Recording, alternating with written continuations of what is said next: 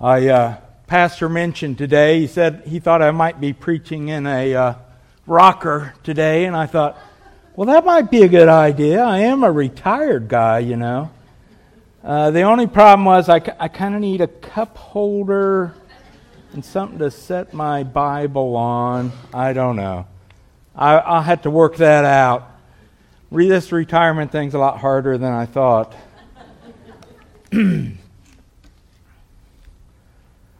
The assignment seems easy enough, but the more I read it, the more I think about it, the more I'm realizing there's a lot to it, and it takes a lot of thought to come to the point of retirement. I know Sean and I went to a financial guy 3 or 4 times before we were like, okay, I think we can do it. I don't know. I think we'll do it. And then we set off to try. But there's a lot to think about in retirement, and this has even gets me to the point of thinking, am I doing retirement right? Am I doing all I should be doing? We are, of course, still in this idea of series of trying to be faithful to the end, of trying to persevere in our faith. And one of the hurdles that Pastor put together, I think we have like 8 different things, was retirement. And some people kind of trip over that. I'm just curious, but I have a feeling we have a lot of retirees in here. Do we? I just see hands all over the place. We are well represented with retirees, and glad to have you here. Well, I am first just going to talk through this scripture that we have, and then I'm going to talk more specifically about retirement. So this is an anonymous psalm. We don't know who the author was, and we do not know the title of it. I don't think they would have. I gave a title to a sermon of working through retirement. I don't think that would be the title to the psalm, but maybe through one verse of it here. But looking at this 5 verses we got, I divided it in 3 parts. Proclaiming God's wondrous deeds and might, verses 17 and 18. Praising God, verse 19. And verses 20 and 21 I called the power of God to bring us down or raise us up. And of course, a shorter name might have been the sovereignty of God there. So let me read these first couple verses. O God, from my youth you have taught me, and I still proclaim your wondrous deeds. So, even to old age and gray hairs, O God, do not forsake me until I proclaim your might to another generation, your power to all those to come. We see him telling us here about how he was saved as a youth. He's a long-time believer, because now he's talking in this next verse about old age and gray hairs, and he doesn't want to be forsaken. So he must be thinking, I've got some issues. I've got some health issues. Please don't let me die, Lord. I am getting older. But how does God teach us from our youth? Obvious things, of course, that for us today would be through the church, through Sunday school teachers, through pastors, through fellow members of the church that teach us, and of course our Bible reading at home, our devotions at home. But there's some interesting things, too, that we don't always think about.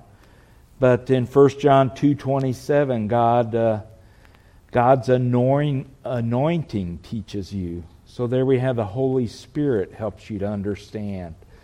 Ezekiel 26:27, God will put His Spirit into us and cause us to walk in His statutes and obey His rules. It's interesting to me how often our conscience, and I kind of wonder, is that the Holy Spirit or is that my conscience telling me I shouldn't be doing this? Or, yeah, I should do this. I should talk to this person. I should talk to that person. So the Holy Spirit works to teach us from the time we become a believer. The author proclaims God's wondrous deeds and wants to continue even to old age. He wants to. So he's been proclaiming them even from a young kid. I know, I look back and I thought, I bet some of those kids thought I was crazy. But when I became a Christian at a young age, I must have been 10 or 12 at most. First thing I did on the school bus was tell my cousin on there. And I told a few other guys. And they kind of laughed at me. But it's just so exciting when you become a Christian. And I hate if people that seem to lose that excitement, the idea that all your sins are forgiven, that someday you'll get to go to heaven and see Jesus. That's a story to tell, and that's something we want to tell others. So, even to his old age, he wants to do that. I think it's interesting how he says to the next generation. I'm wondering, is he wanting to tell his kids, his grandkids, his great-grandkids? And what a joy that is to get those opportunities. Psalm 90, verse 16, has a similar idea. Let your work be shown to your servants and your glorious power to their children. That was Moses talking. And so he wanted that story to be passed on to the kids, to the grandkids, I'm sure. Okay, the next little section, verse 19, praising God. God's righteousness reaches the high heavens. Wait, let me read it first. Your righteousness, O God, reaches the high heavens. You who have done great things, O God, who is like you? But God's righteousness, it says, reaches the high heavens. And I would think if it reached the high heavens now, it's still going up. We don't know how high His righteousness reaches. He has never done anything wrong, and He's existed forever. He has no beginning, no end. He is so righteous that it's kind of scary, isn't it, to think of standing before Him someday. And thank the Lord for Jesus Christ, who has forgiven our sins if we've believed in Him. So there's that contrast with us sinners. Some days you can't get through a minute. Some days you can't get through an hour. Some days you can't get through a day without sinning. And compare that to God's righteousness that just is building higher and higher forever and forever. But he also says God's done great things, and surely He has. We could list lots of things, among them being our own salvation if you're saved. But creation is just blows my mind. To see the world, whenever you get away from the city and you can see the greatness of the world. And all of a sudden when you get away from the city lights, we got a little place down in southern Indiana. When you're away from city lights, all of a sudden there's about 10,000 more stars in the sky. And it's a beautiful thing to see. And God has indeed done great things. And then it says, who is like our God? Can anybody answer that? Nobody. There is no other God and nobody like our God. He's superior to all obstacles, and I'm thinking of that hurdle of retirement. God alone is sufficient to save us.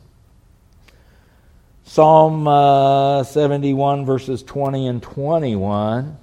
You who have made me see many troubles and calamities will revive me again. From the depths of the earth you will bring me up again. You increase my greatness and comfort me again. Now we kind of have a different look. He was talking about all the great things God has done. And now he talks about the calamities he has had, the troubles he's had. And if he is an old man like we think he is, he'd be very unusual if he hadn't had troubles. The older you get, I hate to tell you, the more pains and aches and health things and a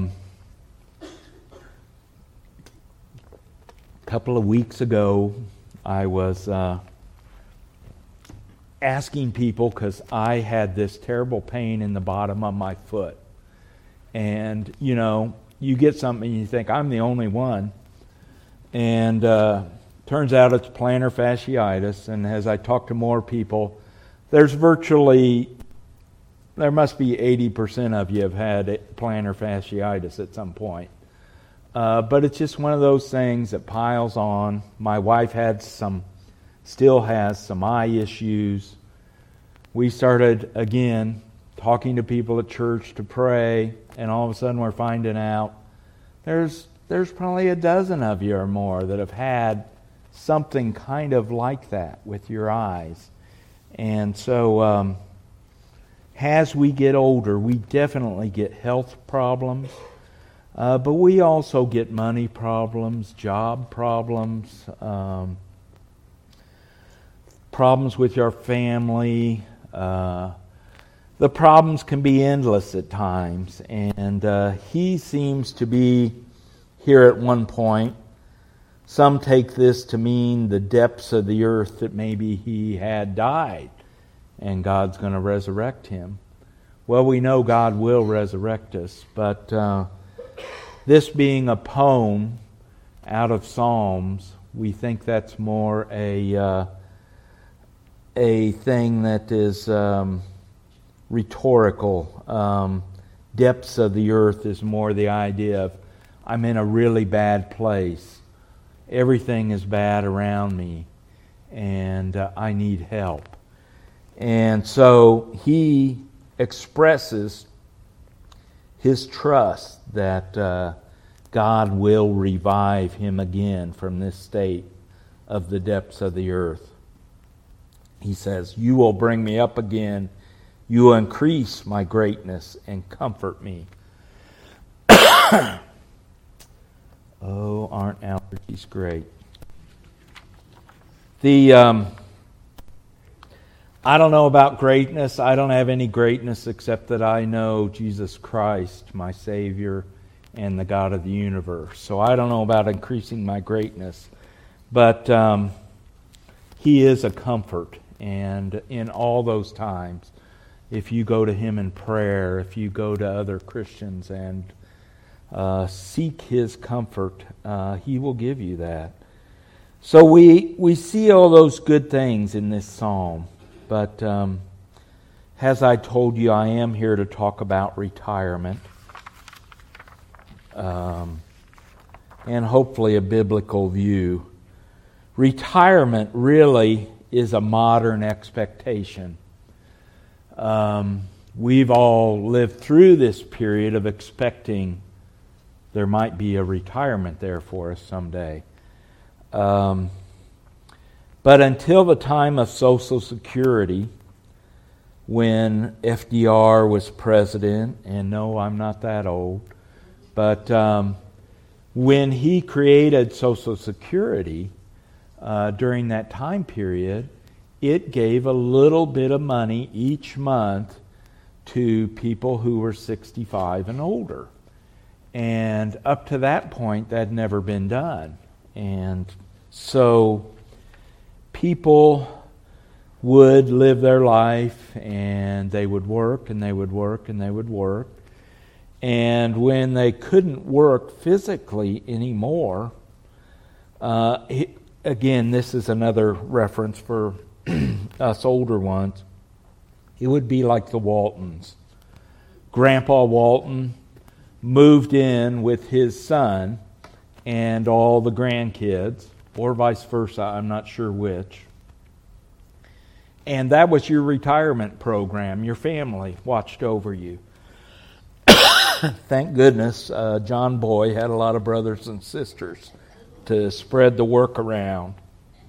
So that was the retirement plan up till then. Today, most people will work till they're 65, if they're blessed enough to be able to work that long.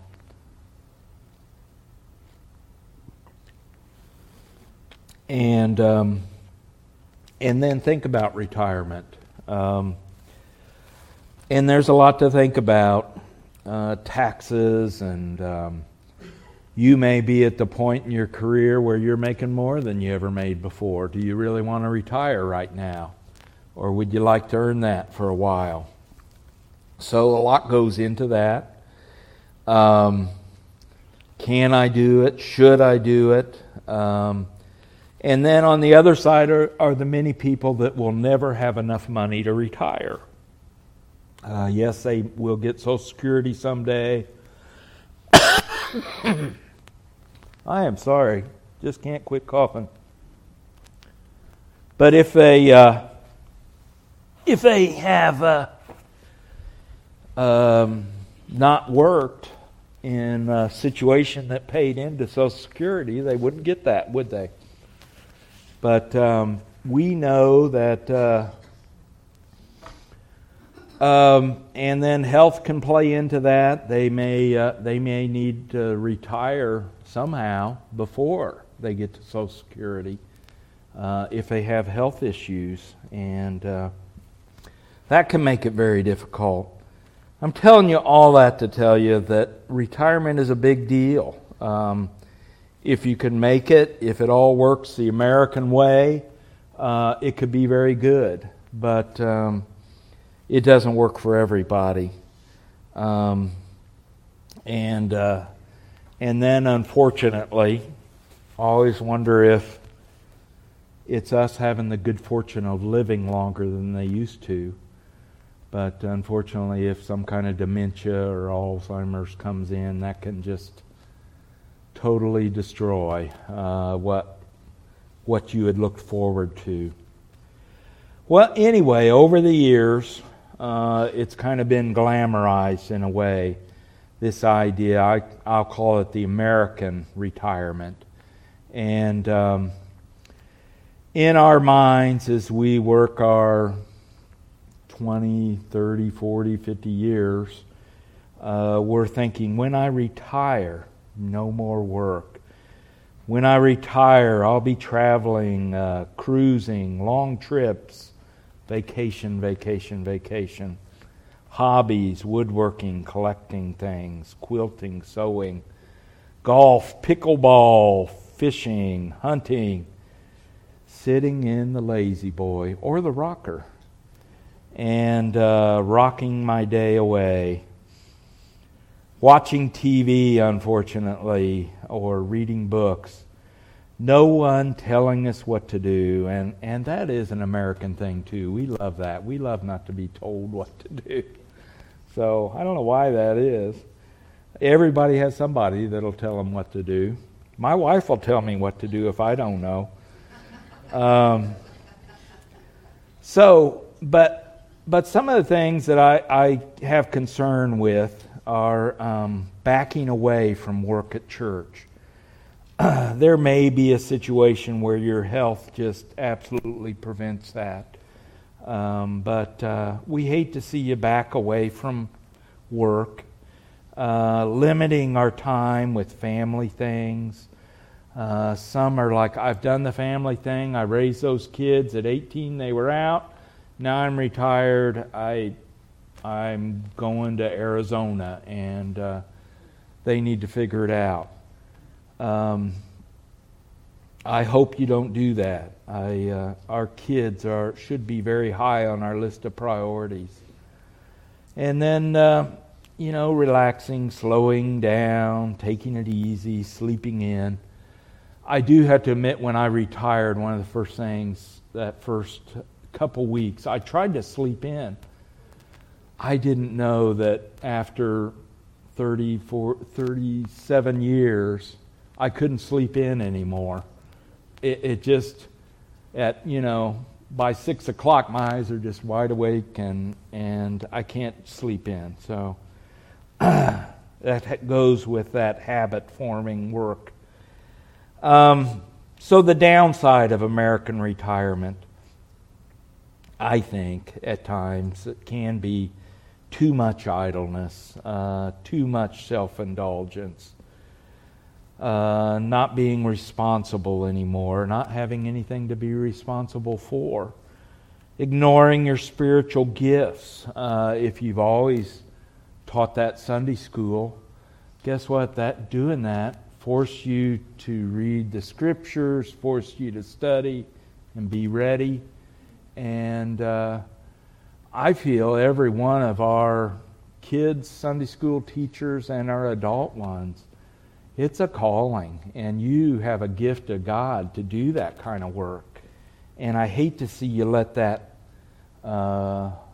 be laid aside, and for you to lose that by ignoring it. Boredom for many. I'm always surprised, and there's probably some of you that would say that right now, how many people say, well, what do you do all day? And my wife and I are like, we don't have time enough to do all the things we do every day. And since we retired, it is interesting how people are different. But if you're one of these that never does anything, or if you think that's where you want to be, I don't want to put this label on you because I don't know what each of you do at home. But I think of in Proverbs, there's a person called the sluggard. He's the lazy man.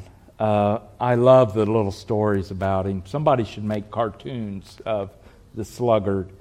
It talks in one of the Proverbs, it talks about the sluggard putting his hand in the bowl to get the food, and he just can't lift it up. He's just too tired.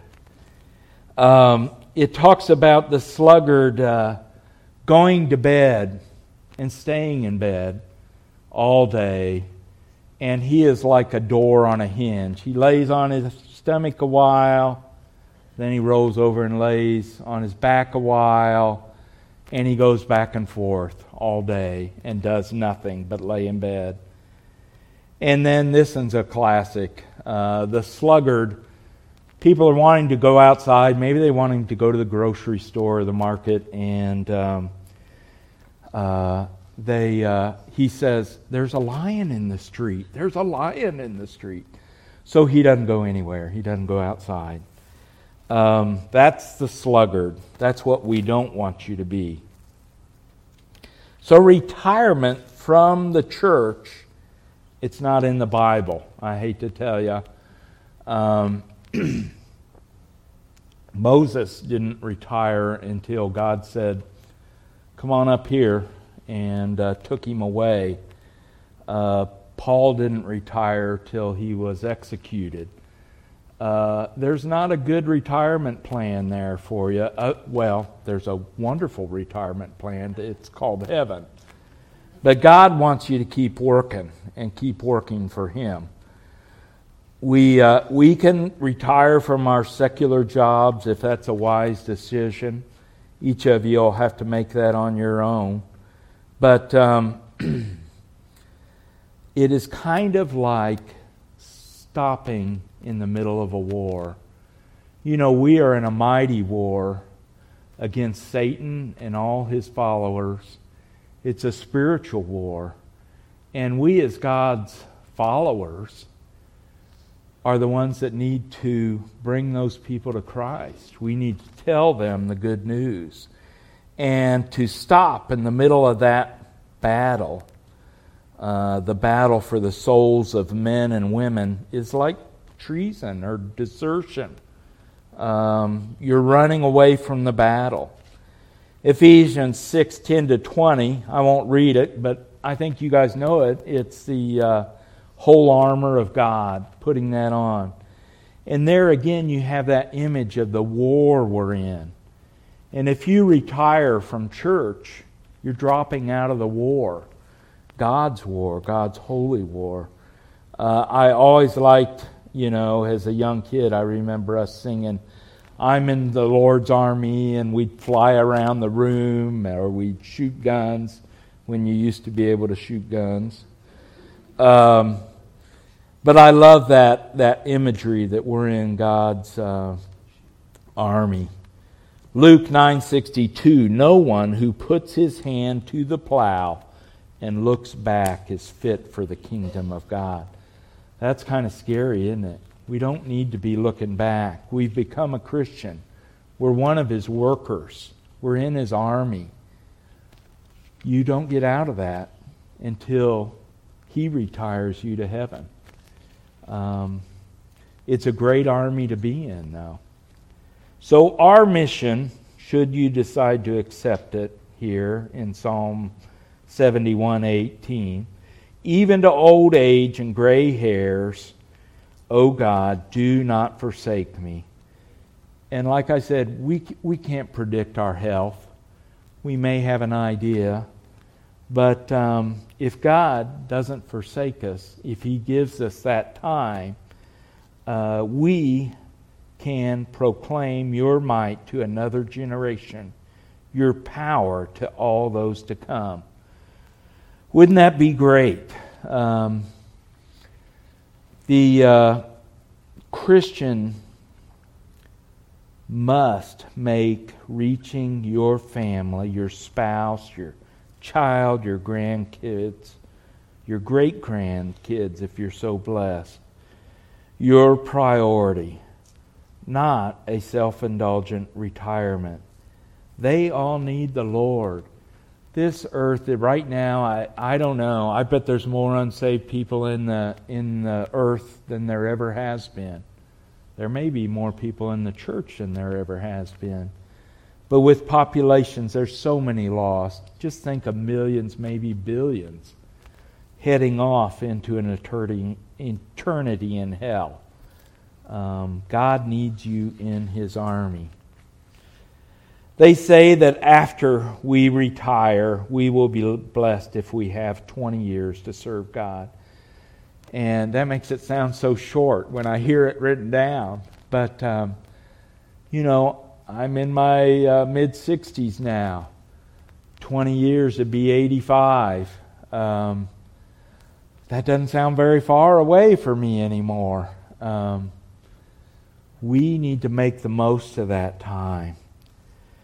Of course, that depends on the health God gives us. Paul looked at his time to serve God on earth as a race to be won.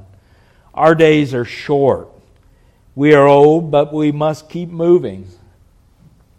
If we were playing basketball, we would say we're definitely in the fourth quarter. And I would hate to lose now. The Lord has been with us this far. For us to turn away from him would be horrible at this point. Don't look back. Romans 13:11, "Salvation is nearer to us now than when we first believed." What a wonderful thought. And if you've been a Christian for 10 or 20 or 40 or 50 years, anybody been a Christian longer than 50 years? I have not. Well, there's 3 or 4 at least. 5? Amazing. Wouldn't you hate? You know, it'd be kind of like if you've been a teacher for 50 years and you weren't retiring, but they said, we're taking away all your seniority, you know. You don't want to lose all that. And you have so much more experience with Christ than you maybe realize. Paul, we know, Acts 20:24, Paul wanted to finish his course and ministry. And we who are past retirement age should look at our ministry and course. Now, I'm not saying you're a pastor, but each of you has a ministry that God has given you. Your ministry may be that you have a neighbor that needs you. It may be your children, wife, it may be your husband. Husband, it may be your wife. But we all have a ministry that God has given us. And we want to finish that ministry right. We want to make it to the end like Paul wants to. Try to get there. Try to make it. I made this little list, just three of them. You could come up with tons of them. But examples of those that did not persevere in the Bible. And I know this guy isn't an old guy, but you can't help but think of Judas. 3 years looking Jesus in the face. He heard every sermon Jesus ever did. He probably saw Jesus heal thousands of people. But he turned away, didn't he, at that point? If anybody should have been saved, it would have been him. So, who wants to name their child Judas? Nobody. Nobody wants to name their child Judas. Maybe Satan would. Lot's wife. What a sad story. God tells Abraham he's going to destroy Sodom and Gomorrah. And Abraham keeps bargaining with him and finally is able to get God to let him save it if there's just a few people there. And so God sends in two angels to get him out. It's a horrible scene of all the evil people trying to take advantage of these angels and Lot and his family. But eventually the angels get Lot and his family out of there, and they're heading to a small town close by. And about that time, all this fire starts coming down from heaven, destroying the whole area. I don't know if it's true or not, but it seems like it might be that the Dead Sea could be where Sodom and Gomorrah used to be. But all this is coming down, and Lot's wife looks back.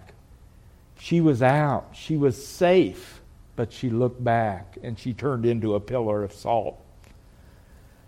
Guess what Lot's wife's name is? Lot's wife. We don't know her name. Who cares? She looked back. It's sad. It's so sad. They had two children, two daughters, and her husband, and she looked back. Eli the priest also had two sons. He's the one that you might say tutored or took care of Samuel when Samuel's mother brought him to the priest because she was dedicating Samuel to the Lord. Well, Eli the priest did a good job with Samuel, but he didn't do a good job with his two sons. They were horrible. They were priests. They traveled around.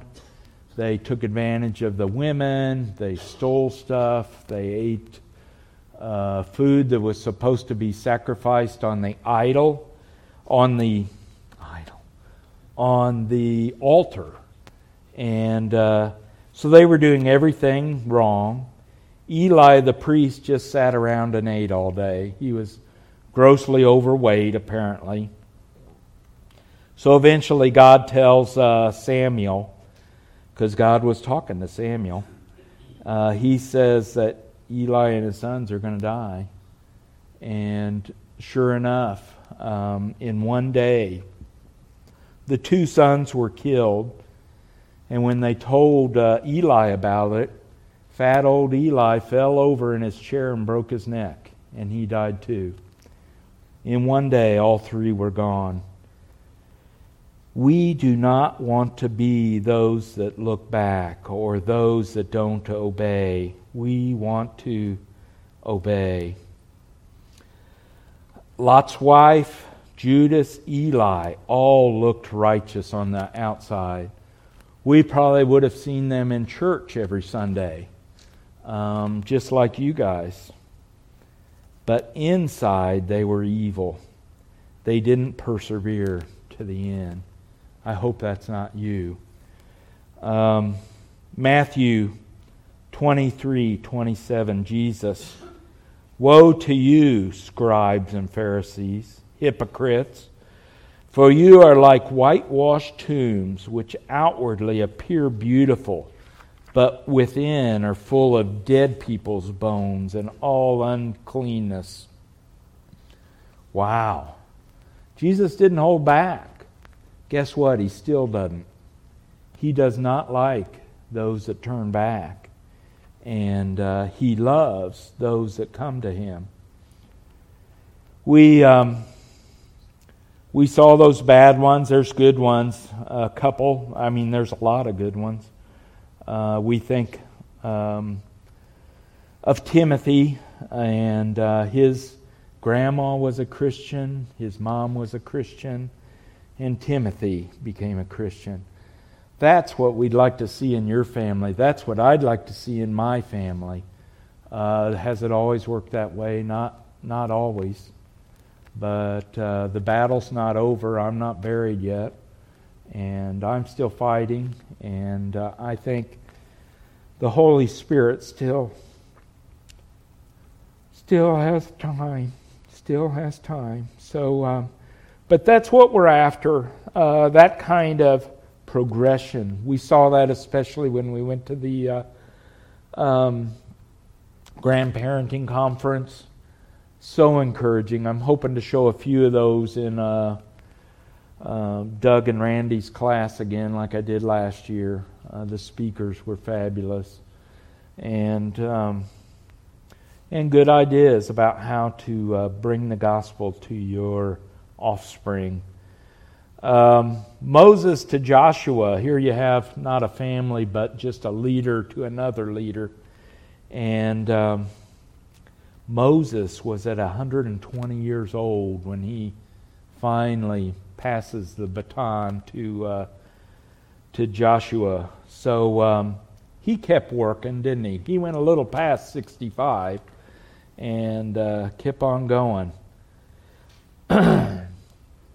We have 3 minutes. I have a couple things. Number one, I don't want to be the guy who ruins your retirement. I want your retirement to be great. You definitely, at this time in your life, you should, if you're able to, do some of those things you weren't able to do before. And do them in your retirement and enjoy that. I was thinking, I might call it a 2-bucket retirement.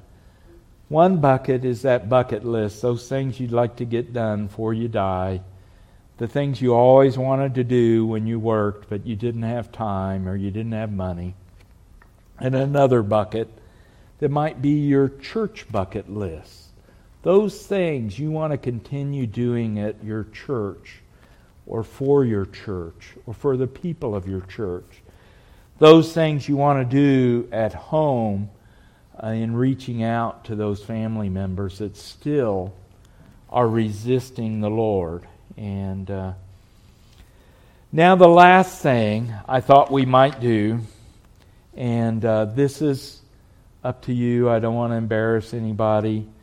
I thought this of one name easily I can say, but I think some of you might be able to shout out a name to me. I want them to be people that have gone home to the Lord. So we know they finished well. We saw it.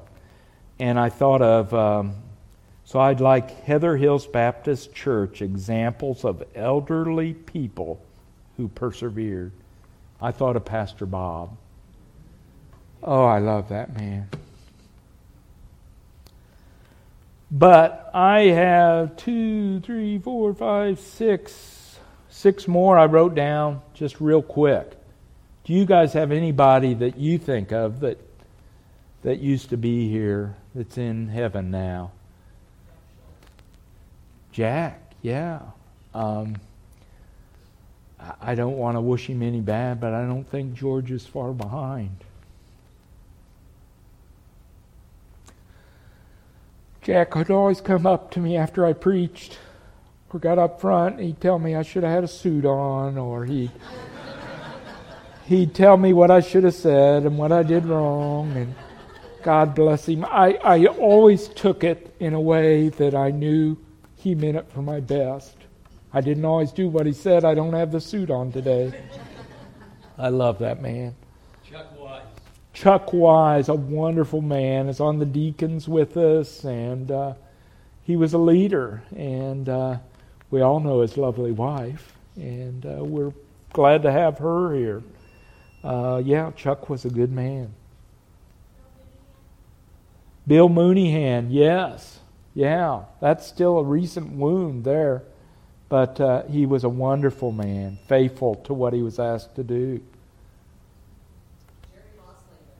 Jerry Moslander, yes. He liked to share about the Lord. He was not afraid of that.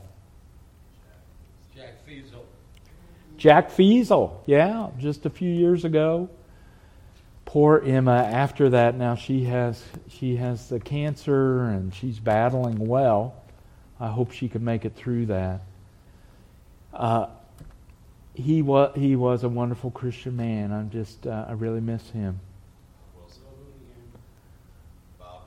Bob Wilson. He was still on the deacon board when I first got on.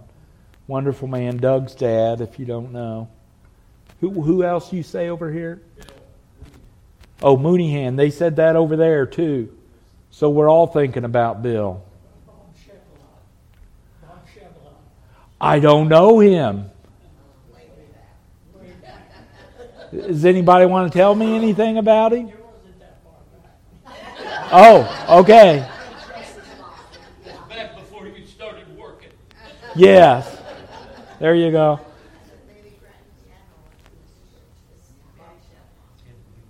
Wow. That's interesting. Okay, we probably better wrap up. I would love to talk to you about if you feel like you need to make a change of course. Whether that's retirement, I am not a retirement counselor, but I do have some experience now, a little bit. And I'll warn you to be careful. Whether you would like to talk about what you can still do after you've retired. I know that we have some older ones that are working out at our mom house. We have older ones really doing an awful lot of our teaching in the church. But we have room for more. So if that pulls you in any. Anyway, I'm going to pray for us. So if the praise band wants to make their way up, and I will stand over there. And if any of you just want to talk about that a little, I'd love to. Heavenly Father, we do thank you. You are just such a great God. We just think of those piles and piles of righteousness stacked up to high heaven. You are so great. You are so wonderful. You are so beyond what we can imagine for ourselves. And we are so grateful that you have looked down on us with pity. And you sent your Son, Jesus. Jesus, you lived a perfect life without a sin. I can't go a day without it. But you did a perfect life. Yet you were killed, not for anything you'd ever done wrong, but for my sin and our sin on the cross. God, if anybody here has not trusted in you as their Savior, we pray they would today. And Lord, I pray that those who have retired and are thinking, I'm getting a little bored here, I'm not doing much, help them to rethink that. Help them to look for something to do. And help us to move them to the right spot. We pray these things in Jesus' name. Amen.